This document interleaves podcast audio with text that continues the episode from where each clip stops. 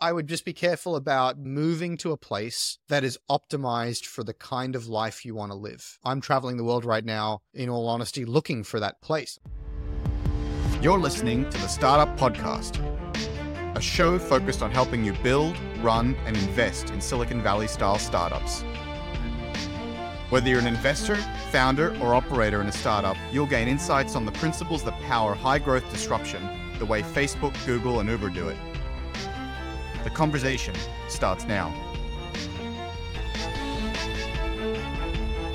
Hi, I'm Yaniv. And I'm Chris. And on today's episode, we're doing listener Q&A. We're going to answer questions on is there such a thing as over iteration? Is web 3.0 dead? How to reach out to angels and investors if you're an introvert and what is the future of Australia's tech scene? So, without any further delay, let's dive right into it. Yaniv, I haven't even read these questions, so how about you go ahead and read some out and I'll give my honest unfiltered opinion and we can dive straight in. That's exciting. Chris without a filter and so high energy today, Chris. I'm enjoying that. So, our first question is from Aidan in Port Macquarie. He asks Everyone always talks about how you must continue iterating on a product. Does there ever come a point where there is over iteration? Is there a way of telling when you've hit that point where you've effectively solved the problem but are now making new problems? Is a problem ever truly solved? The first thing is you hear a lot of people ask, like, hey, how much money is it going to be to build my app? I always find that question really funny because it's like, how long is a piece of string, right? How much money does it cost to run a business? A business doesn't get to a certain point and then stop growing, stop learning, stop changing, stop iterating, stop expanding. The goal of any startup is not to build an app.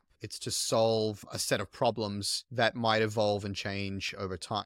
And so the first part of this is like, it's not so much that you're just iterating over the same thing again and again and again, right? How do we create a search for new products? Designing and building the search algorithm, and then you're designing and building it again, and then you're designing and building it again. That's just not the way it works. The analogy I would use is you're actually trying to get to the horizon. You never quite get there. As you start to solve certain problems and start to solve them well, which itself requires a good amount of iteration, and you learn where the bottlenecks are and you learn where things can be more refined and more nuanced and more sophisticated. And as you start to get more traction, your ambition starts to grow. It's like, well, we solved the product search problem, but how do we help users understand their intent in the first place? Or how do we help them buy the product? Or how do we help them share their discovery with friends? Or how do we help them maybe create their own products? Or how do we help them return the products? How do we help them refill the products when the product runs out? And so you'll notice that as you start to lock down certain aspects of the thing you're trying to do,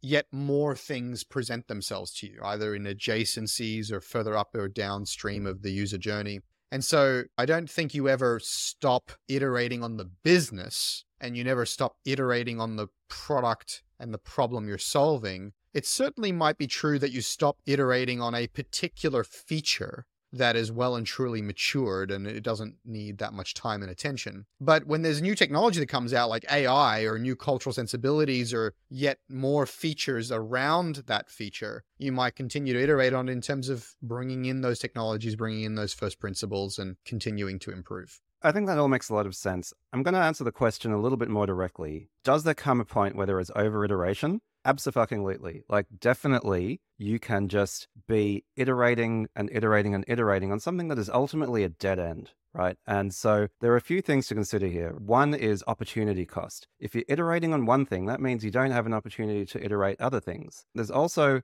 diminishing returns. And to your next question, is there a way of telling when you've hit the point where you're over iterating? It's when you keep iterating and you feel you've got a good process, a good way of thinking about it, but your iterations on the product are not having the impact that you want. Of course, one of the important things about startups, and we've talked about this, don't fall in love with your solution don't fall in love with a particular product implementation or a particular path to solving the problem that you see in the world. Because quite often you're going to find that you need to pivot or even completely reboot your startup or your product in order to find the right path. And so everyone talks about how you must continue iterating. I think what we're saying there is okay, you can't just expect that the first version of what you do is going to be right. But similarly, the startup lore around pivoting and around knowing when to quit is actually really important as well.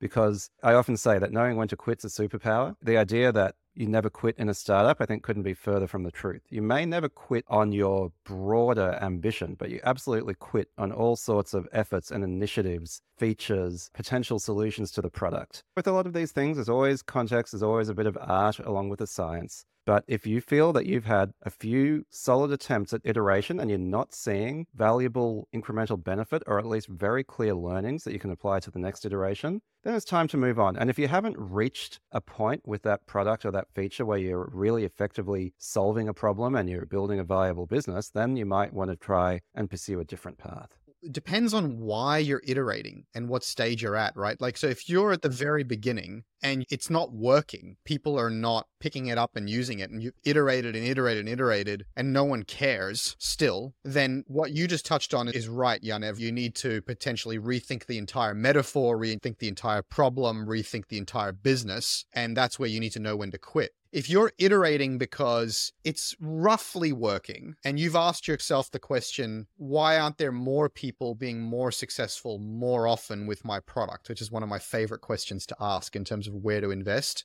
and there's kind of the start of the journey and the middle of the journey and the end of the journey and you can see that hey the major drop off is here at the end of the journey. Well then you're not done iterating on that part of the journey. You need to go back and find smoother easier cleaner ways of solving that problem or solving that piece of the user experience. And so you pick where to iterate where there's the most bang for your buck and that's when you're more at the growth stage and you're trying to unblock growth and optimize conversion. And then there's iterating where you're a large business and there's all sorts of surface area that ostensibly works in your product but maybe there's a way to rethink it from first principles or to take it to the next level or create step function change or to cannibalize something that's become stale or status quo or to disrupt your industry. And that's a different kind of iteration again from first principles. And so I really like your point about diminishing returns, Yaniv. If you're at the no one cares stage yet, or at the stage of there's like a major bottleneck here and I can't figure out how to crack it, you need to not be focusing on stuff that is incremental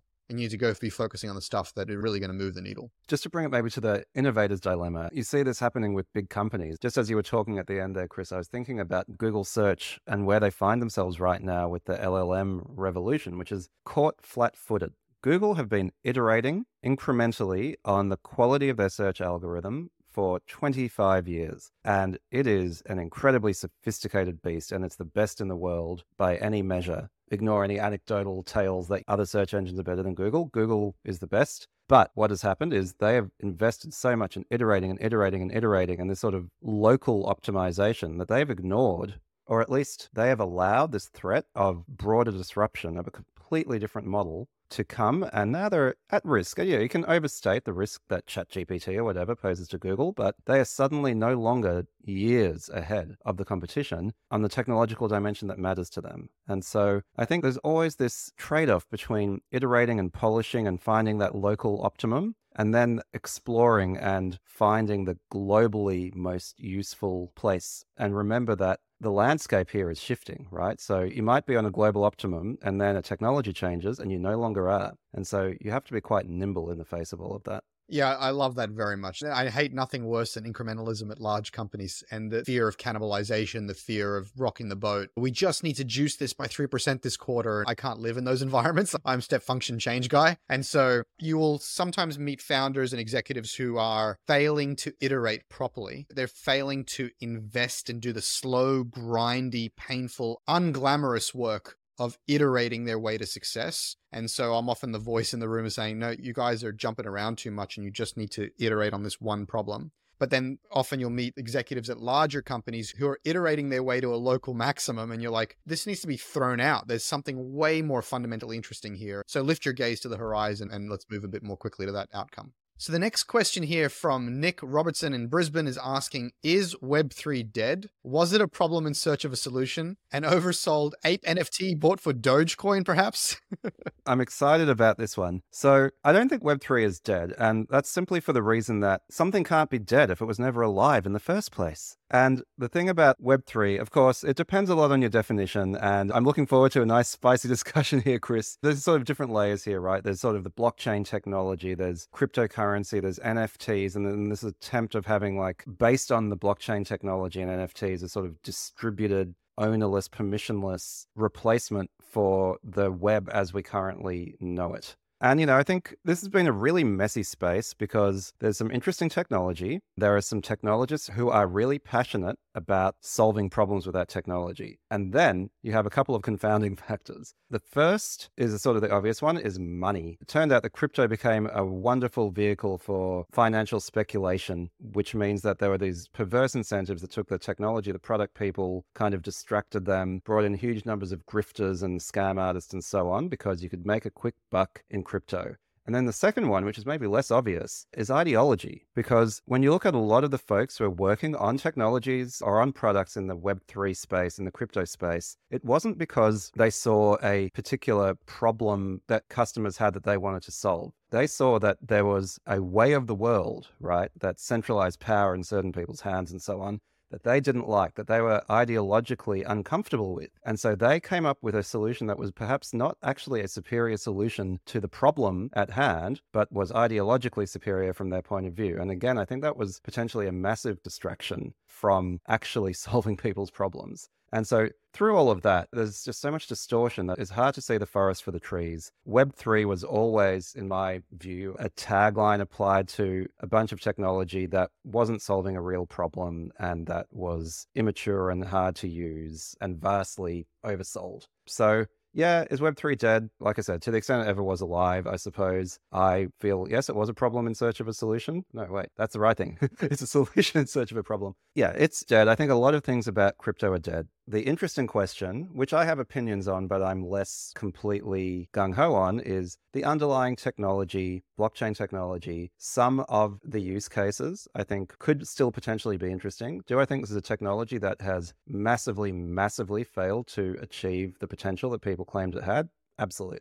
Yeah, I tend to agree with everything you just said. There's a saying that like Web 2.0 companies were very good at building products, but really struggled with go to market and building community and user bases. And Web 3.0 products were very good at building communities because of the money incentives, but were really, really bad at building products. And when you're really bad at building products, it's another way of saying you've built a technology in search of a problem. That is rooted in the perverse incentives and the overly Pollyannic kind of idealistic approach of like everything should be decentralized and power structures suck and everything should be permissionless and down with all institutions, anarchy should reign. As you said, Yaniv, this is an ideology, but it is not a problem solving tactic.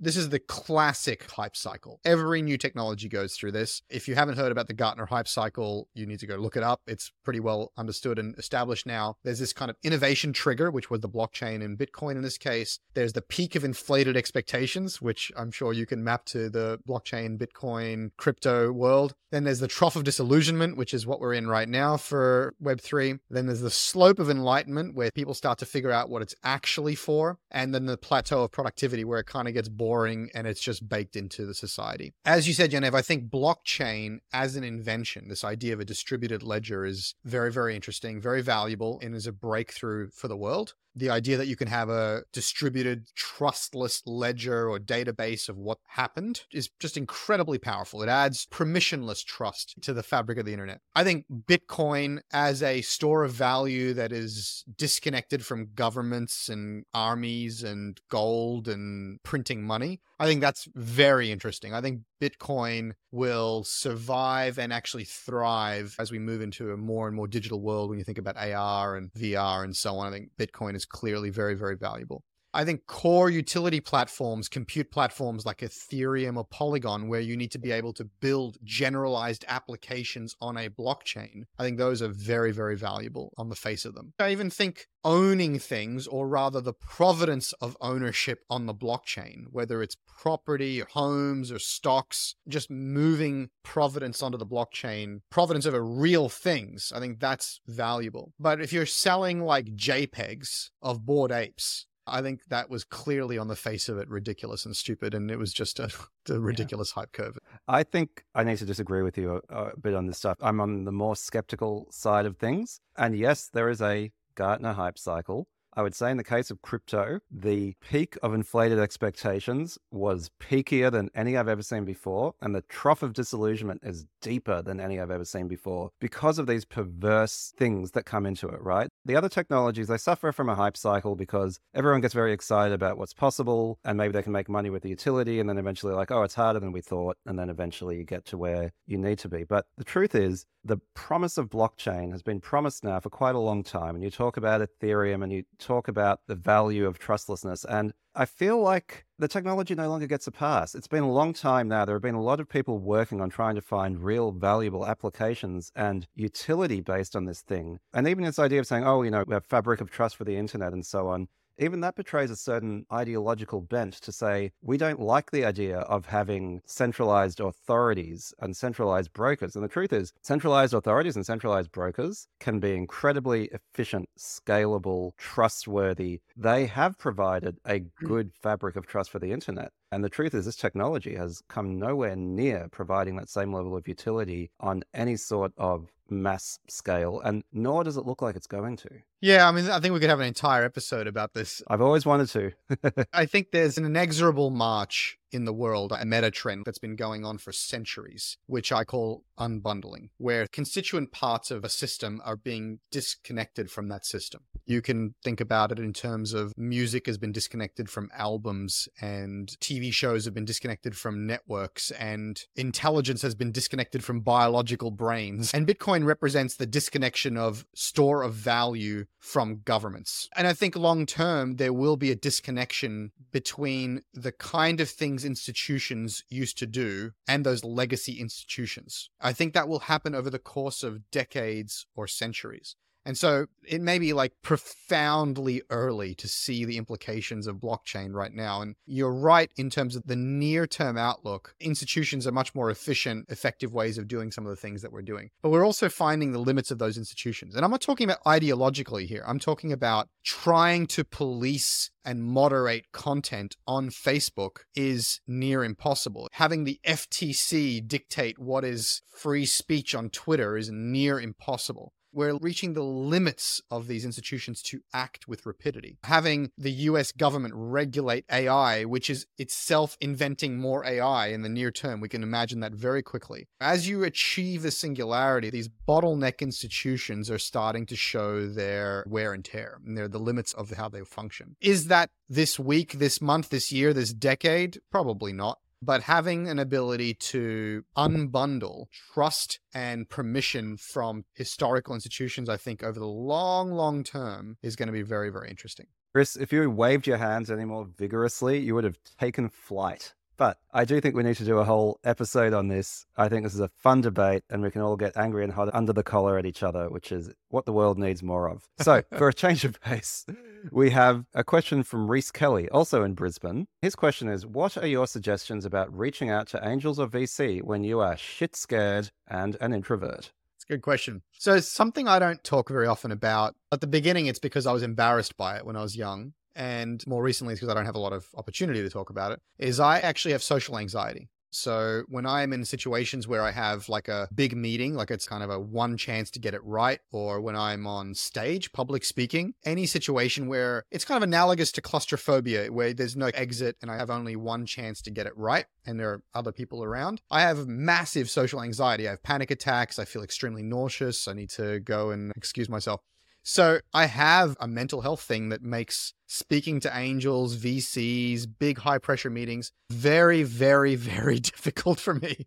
So I really empathize with a question like this. And we've talked on previous episodes about the need for CEOs and really for everybody to be a form of storyteller, to have a form of salesmanship, to be a good communicator. And certainly being a founder, being a CEO, being a fundraiser for your company really does require that you need some kind of ability to reach out to people, to tell your story, and to have some ability to communicate, even if it's Elon Musk style, where oh, don't do that. He's not, but no, no, I don't mean Twitter Elon Musk. I mean on stage Elon Musk. He's actually very awkward, right? He's a very strange speaker, but it's clear what he's saying has some level of distinction to it. You can think of Mark Zuckerberg. I was in the room with Mark Zuckerberg at South by Southwest in one of his first high stakes public fireside chats with Sarah Lacy. And he was sweating profusely. Like he had to take his sweater off. He had no stage presence. He was clearly in the middle of a panic attack. She was not helping him at all. And he started off terribly private, introverted, awkward, and he had to learn how to have stage presence, how to have these kind of conversations, how to summarize and socialize, and so on. And so I'm not saying you have to be the most polished, incredible presenter of ideas. But I am saying that you need to find the hacks and techniques that mm. work for you to overcome your introversion and to act as if, to fake it until you make it, to find, if not the confidence, at least the impetus by which to overcome these psychological barriers that we both share, that I think a lot of people share, that they don't talk about very often. Yeah, no, I, I certainly empathize, Reese. I do think we're in a moment that is good for introverts, right? We've been living Revenge of the Nerds for like the last 30 years. The internet's accelerated that. Time was in the past where if you weren't a six foot tall white male with straight white teeth and a nice starched collar and a firm handshake, you'd have trouble doing business deals, talking to investors. Now it's become a lot more casual and a lot of it happens from behind a screen. A lot of it happens in writing. So, you know, the first approach to an angel or a VC is going to be on LinkedIn or on email or on Slack, even before you even get to a call or whatever. And different folks are different. I know some people also carry some of this type of anxiety into writing and so on. But I personally have always found because you're in control of the pacing, you can edit, you can revise your message. As long as you know what you're talking about, this is a much less scary way of approaching people in the first place. The other thing is when you do get to a meeting and so on, it's not a presentation in the same way as, you know, you're not giving a TED talk, Chris. It's not like I think fear of public speaking is a very specific thing. Most people have a fear of public speaking to a greater or lesser extent. But actually, talking to investors is not public speaking, not if it's done right. And you can listen to some of our other episodes about where you should be at by the time you're actually meeting with an investor. Clue, they should already know what you're about and you're having a conversation. And personally, I find that the number one dial that turns down anxiety when I'm having a conversation with someone like that is knowing my shit, right? If you understand your business, if you understand your why, if you understand your story, then when you get into a conversation about it, it's far less scary than if you're kind of YOLOing it and making it up as you go along. So preparation helps a lot. But I'm not even 100% sure. Obviously, we just got the question as written, Reese, but you talked about reaching out to angels and VCs. And so I wonder if it's nearly what we're talking here is a type of imposter syndrome, a kind of fear of rejection. And I understand that one as well, but I can't remember where I heard this, but it's like imagine you were playing a game where you rolled a pair of dice, and if you got double sixes, you made $100. And if you rolled anything else, you got nothing. Like, how many times would you roll those dice? And the answer is until your arm gets very, very sore because there is like only upside and no downside. And so I think when you talk about reaching out to angels or VCs, if you do it in good faith and respectfully and you get rejected, nothing bad has happened. You can get rejected over and over and over again. And there are all of these founder stories that become nearly mythological of the founders of Canva having been rejected more than 100 times before they got their first VC meeting. And whether that's slightly exaggerated or not is beside the point. The point is, no one remembers how often you've been rejected except to burnish your story further, right? This is really a numbers game in the end. Every angel, every VC, yes, they're a person. Yes, most of them are going to reject you, but they're not rejecting you as a person, they're rejecting your pitch. That's fine. The thing to realize is it is a low stakes game. Reaching out to an angel investor is low stakes. And in particular, there is a near zero downside and a near infinite upside. So you just may as well do it. That's really how I try to think about this and just gear yourself up expect to be rejected. And then if you're not, then you will be pleasantly surprised. I think we should have a whole episode about this one as well, Yaniv. But yeah. I have seen it get so bad, speaking as someone who has struggled with this kind of thing. I've seen it get so bad, not for me, but for someone else that I know, where even emailing back a potential client has sent them into a panic attack. And they could not get themselves to email back a client because of where it could go. I myself, at the peak of this in my early, early career, would have panic attacks and nausea just from picking up the phone and having a call with someone, no video, nothing. So this is how bad it can get. And then you mentioned knowing your shit. In my particular psychology, knowing my shit makes it worse because I know there's a lot I want to say. There's a lot I want to say and kind of adds more pressure for like, how am I going to get it all out in order to get the thing I want to say done? So it's actually very counterintuitive. Now, let me just very quickly rattle off some of the hacks that I've used because we don't want to get into a whole episode about this right now, but we should have a whole episode at some point. So, what I try to do is I remember that I'm more afraid of living a small life than I am of the panic attack. And so, if I let the panic attacks dictate the size and scale of my life, then I will end up in my deathbed having regretted my whole life. And that's something I think people who I know who have this don't think about enough. I tend to commit and then figure out how. So if someone asks me to do something, I will like go, oh my God, I know I'm going to have a panic attack about that. When I have to go do that, I have to go give a talk or whatever. But I'm just going to say yes now. And then I'm going to figure out how later and just deal. Look, it's future Chris's problem to deal with. The thing that I've found that helps me the most in the moment is to reframe the anxiety as excitement. So, Mm. not think of it as like, oh my God, I'm having a panic attack, but oh my God, I'm so excited. I've actually found that to be one of the best hacks. And to recognize that it's going to happen, not sit there wondering if it's going to happen. I just go, it is going to happen, and I will allow time for that to happen at the beginning. I recognize I'm not alone. Mental health stuff used to be very taboo and very scary, but that's why I talk about it now is like Yep. everybody should know that almost everybody else has something going on. Then the last two things is do something about it, like go do meditation, go do whatever, yoga, go find some natural remedy. And then finally, there is absolutely nothing wrong with taking like drugs. I mean, like prescribed drugs, beta blockers, antidepressants, and anti anxiety meds. These things, they just freaking work and you should not have a stigma about it. If you have a broken leg, you put a cast on. If you have a broken brain, when I'm talking about myself now, you need a crutch. You need something to help you. And sometimes it's just enough to take it for a short time to disconnect that feedback loop and then get you back into a good spot. Yeah, and genuinely, we would like to do an episode on founder mental health. I think it's something that many founders struggle with. I do as well. And so, if anyone's listening in the audience who has some background in mental health or knows somebody who does, who might be a good guest to join us on this, because, yeah, Chris and I are not professionals, please get in touch with us. Our next question is from Aswant Fernando, hope I'm pronouncing that correctly, from Sydney. And Aswant asks, What is the future of Australia going to be, in your opinion? And there is quite a lot of extra context here. I'll try to summarize it a bit. But Aswant says, I've been here for four years, moved from Silicon Valley, originally from India. They see this country going on a steady path of decline like most of Europe. Tall poppy syndrome is rife. GDP has flatlined for 10 years and innovation is met with severe resistance. There is a massive entitlement culture and so on. Young generation have a doomer mindset, resort to victimhood instead of using hardship as a learning process. There's also a culture of toxic positivity all around where any constructive or negative opinions seem to be frowned upon. I'm happy with my life in Australia, but definitely a bit concerned with the future of this great nation. Is Australia declining? Can anything be done to reboot GDP growth? All right, there's a lot of meat on that bone. Chris, would you like to take a crack? Sure. Look, I think I've fallen victim to this myself. The older you get, I think it's easy to look back on the past with rose colored glasses and go, in my generation, we figured out how to do this and do that. And this generation, they're focused on frivolity and like. Kids these days. yeah, kids these days, they should get off my lawn. And so I've been a victim of this myself. The older you get, the wealthier you get, the more you look at the world and go, what's going on? It's all going to hell in a handbasket.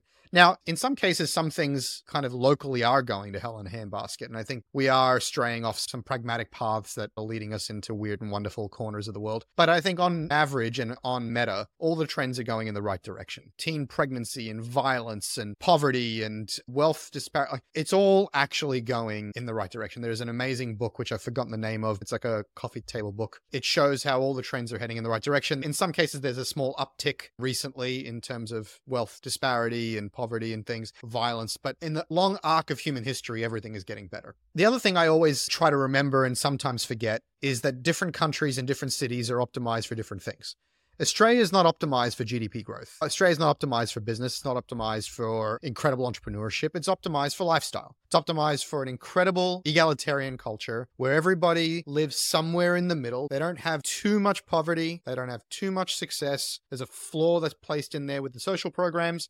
There's a ceiling that's placed in there through enormous taxation and fairness and tall poppy syndrome and so on. So if you like to live in this beautiful, safe middle, where you can play cricket on the weekends, visit the beach, have a certain amount of safety, call everyone mate, cut off the end of every word and add O or E to the end so that it's all very cash, then you're in the right place. It's awesome. Australia's great. I love Australia. I was born here. I, I'm not there now. I'm in south of France, but I was born in Australia. I was raised in Australia. I share a lot of love for my fellow Australian countrymen and women and what Australia is optimized for. But is it going to go sideways for the next 10, 20 years? Probably but sideways in a world where there is US China tension and North Korea rattling its saber and uh, Russia invading Ukraine and American decay accelerating and polarization and political infighting, corruption. Sideways can look pretty damn good. Sideways can be awesome. So I would just be careful about judging too harshly. And I'd also be careful about moving to a place that is optimized for the kind of life you want to live. I'm traveling the world right now, in all honesty, looking for that place. I don't know if Australia is that place for me right now. That's not a judgment on Australia, it's a judgment on what I want in terms of the lifestyle I want. And so you need to survey the planet and think of it like a series of theme parks and look for the theme park that fits your need. Just one last comment. I think Australia, because of all that thing I just said, will continue to be 10 or 20 years behind the bleeding edge. If you want to understand what the future looks like, you want to go to, I don't know, Dubai or to New York. That's where the future is being explored. Australia is nice and comfortably sitting 10 or 20 years behind all of that. Let me try to answer the question in a slightly different way. And I don't know, we've probably lost most of our non Australian listeners by this point. but if you go back to the genesis of why we started this podcast, it was actually to do with a bit of the frustrations that we felt, both of us, Chris, about the state of the startup scene in Australia and the standard and the level. And we realized as we created the podcast and as we grew our audience, and by the way, more than half our listeners are now outside of Australia, that this is a global problem. We talk about building Silicon Valley style startups all over the world because most of the world is more like Australia than it is like Silicon Valley in terms of, I guess, a lack of massive ambition, a certain tolerance for mediocrity, a certain prioritization of lifestyle over massive accomplishment, and things like that. And our thesis here is we do have startups all over the world now. And in some sense, I think it's fair to say we had an episode about moving to the US, right? You are paying a lifestyle tax starting a startup anywhere other than Silicon Valley. It is still the center of the universe. But we believe that you can start a Silicon Valley style startup everywhere on earth. And there are enough examples from countries way outside the US, including some great success stories in Australia and Canada, all over Europe, India, China, Southeast Asia, Africa, South America, everywhere, that if you adopt the right mindset and you learn from the best, then you can have that high octane way of delivery anywhere. And actually, just a final thing I'd say is, you know, tall poppy syndrome, which is a fairly Australian and Kiwi expression, meaning, you know, we like to cut down the tall poppies. So we basically try to take down people who are too successful because they're at odds with our egalitarian ideals. And that may well be true, but actually, what I see in startups is a bit the opposite of tall poppy syndrome, which is where we look at a not very tall poppy. We look at something mediocre. We look at a startup that has achieved modest regional success and we worship at its altar. We say, look, at how amazing this startup is, rather than saying it could have been so much more if it had the ambition, if it had the quality of execution, if it had the right investors on the cap table. And so that's actually my frustration here is that we have a complacency around not expecting our poppies to be tall enough. And that's one of the things that I'm really keen for us to change in our small way in Australia and elsewhere with this podcast.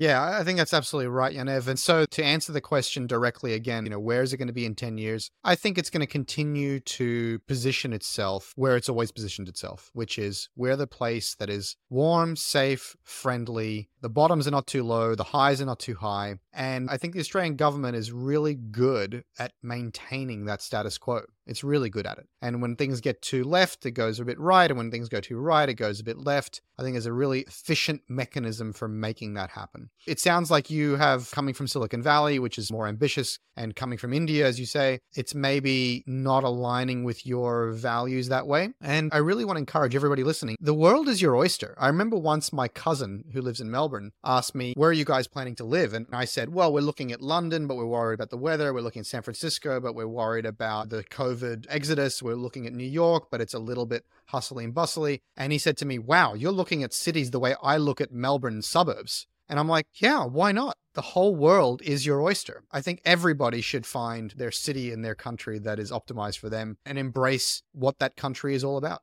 All right, Chris, I think that's it for today. Thanks to all of our listeners who sent in questions, a really good thought provoking questions that I think created some hopefully thought provoking and useful conversation for you all. And don't forget if you want your question on the next Q&A episode, check out the show notes. We'll have a link to our question form. You can head over there, ask your question and we might read out your name and question on the next episode.